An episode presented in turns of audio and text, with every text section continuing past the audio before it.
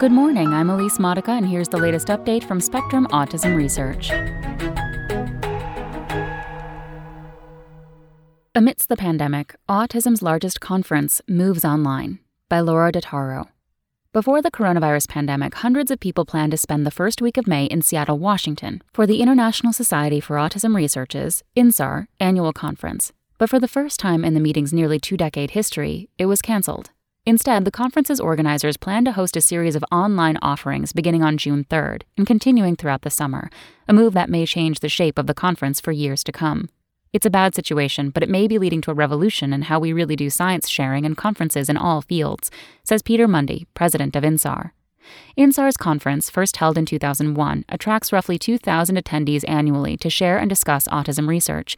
Even before the pandemic, Mundy says he was exploring ways to augment in person meetings with virtual options. During a regional gathering in Chile last June, for example, INSAR streamed some talks online for scientists who had skipped the meeting out of concern over their carbon footprint, a sentiment that is growing throughout the sciences. Mundy says he had been eyeing the 2021 conference in Boston, Massachusetts for implementing virtual talks at the full meeting. When the pandemic forced organizers to cancel the Seattle meeting in March, Mundy and his team accelerated their plans. They are still working on ways to make virtual offerings freely available without losing important funds, Mundy says. The conference costs hundreds of thousands of dollars to stage and brings in a similar amount, about half of the Society's annual revenue. INSAR is relying on sponsors and reserves to offset the deficit from the canceled conference, Mundy says. There is no way to fully mitigate this year's loss, he says. Trade offs. In early April, INSAR invited previously confirmed speakers to give web based talks through Zoom on June 3rd. The program features four keynote speakers Sven Bolte, professor of child and adolescent psychiatric science at the Karolinska Institutet in Stockholm, Sweden, Emily Simonoff, professor of child and adolescent psychiatry at King's College London in England, Lamya Shihabuddin, head of genetic neurologic diseases, neuroinflammation, and repair research at Sanofi in Framingham, Massachusetts, and Joshua Gordon, director of the National Institute of Mental Health in Bethesda, Maryland. Each will deliver a 35 minute talk, followed by a 10 minute moderated question and answer session. The organizers are planning a practice run for June 2nd to work out any kinks. All researchers whose abstracts and posters were accepted will be able to post those materials online starting June 3rd, an opportunity that is particularly important for early career researchers, Mundy says. INSAR will also facilitate meetings via Zoom throughout the summer for special interest groups that would normally meet in person at the conference. Virtual sessions remove multiple barriers to participation, including cost, travel time, childcare, and spending several days away from the office or lab, many say. For Mirabel Pelton, though, the digital conference is something of a trade off. Pelton, a doctoral student at Coventry University in England, was scheduled to join a suicide prevention panel at the meeting.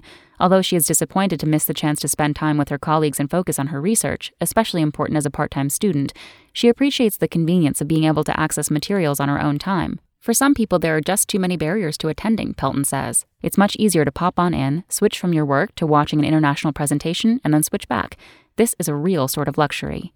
Pelton and her co panelists are planning to hold a webinar separately from INSAR to discuss suicide prevention for autistic people, particularly during the pandemic. Because digital talks are easier to attend, they may reach larger audiences, says Brett Ranon Nachman, a doctoral candidate at the University of Wisconsin Madison who is autistic. For the meeting in Montreal, Canada last year, he co organized a special interest group on higher education for autistic adults. This year, the group will present as part of a webinar series called the INSAR Institute, organized by INSAR. You're reaching people from all over the world and from so many different disciplines and professions, Nachman says. It's really very exciting. Increasing access. A virtual conference may be more accessible to attendees on the spectrum, some of whom find large in person gatherings challenging. Some in the autism community have also found past INSAR meetings unwelcoming. The lockdown is forcing the larger community of meetinggoers to adapt in ways that autistic people have long been asking for, Pelton says.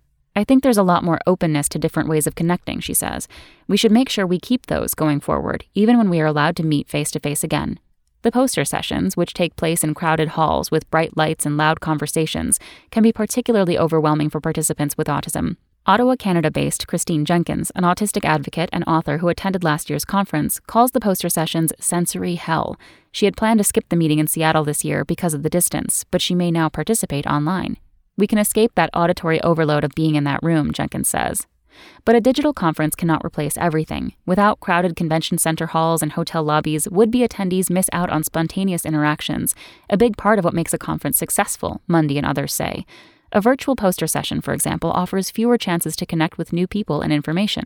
The nice thing about having a poster at a conference is talking to people about your research informally, Pelton says.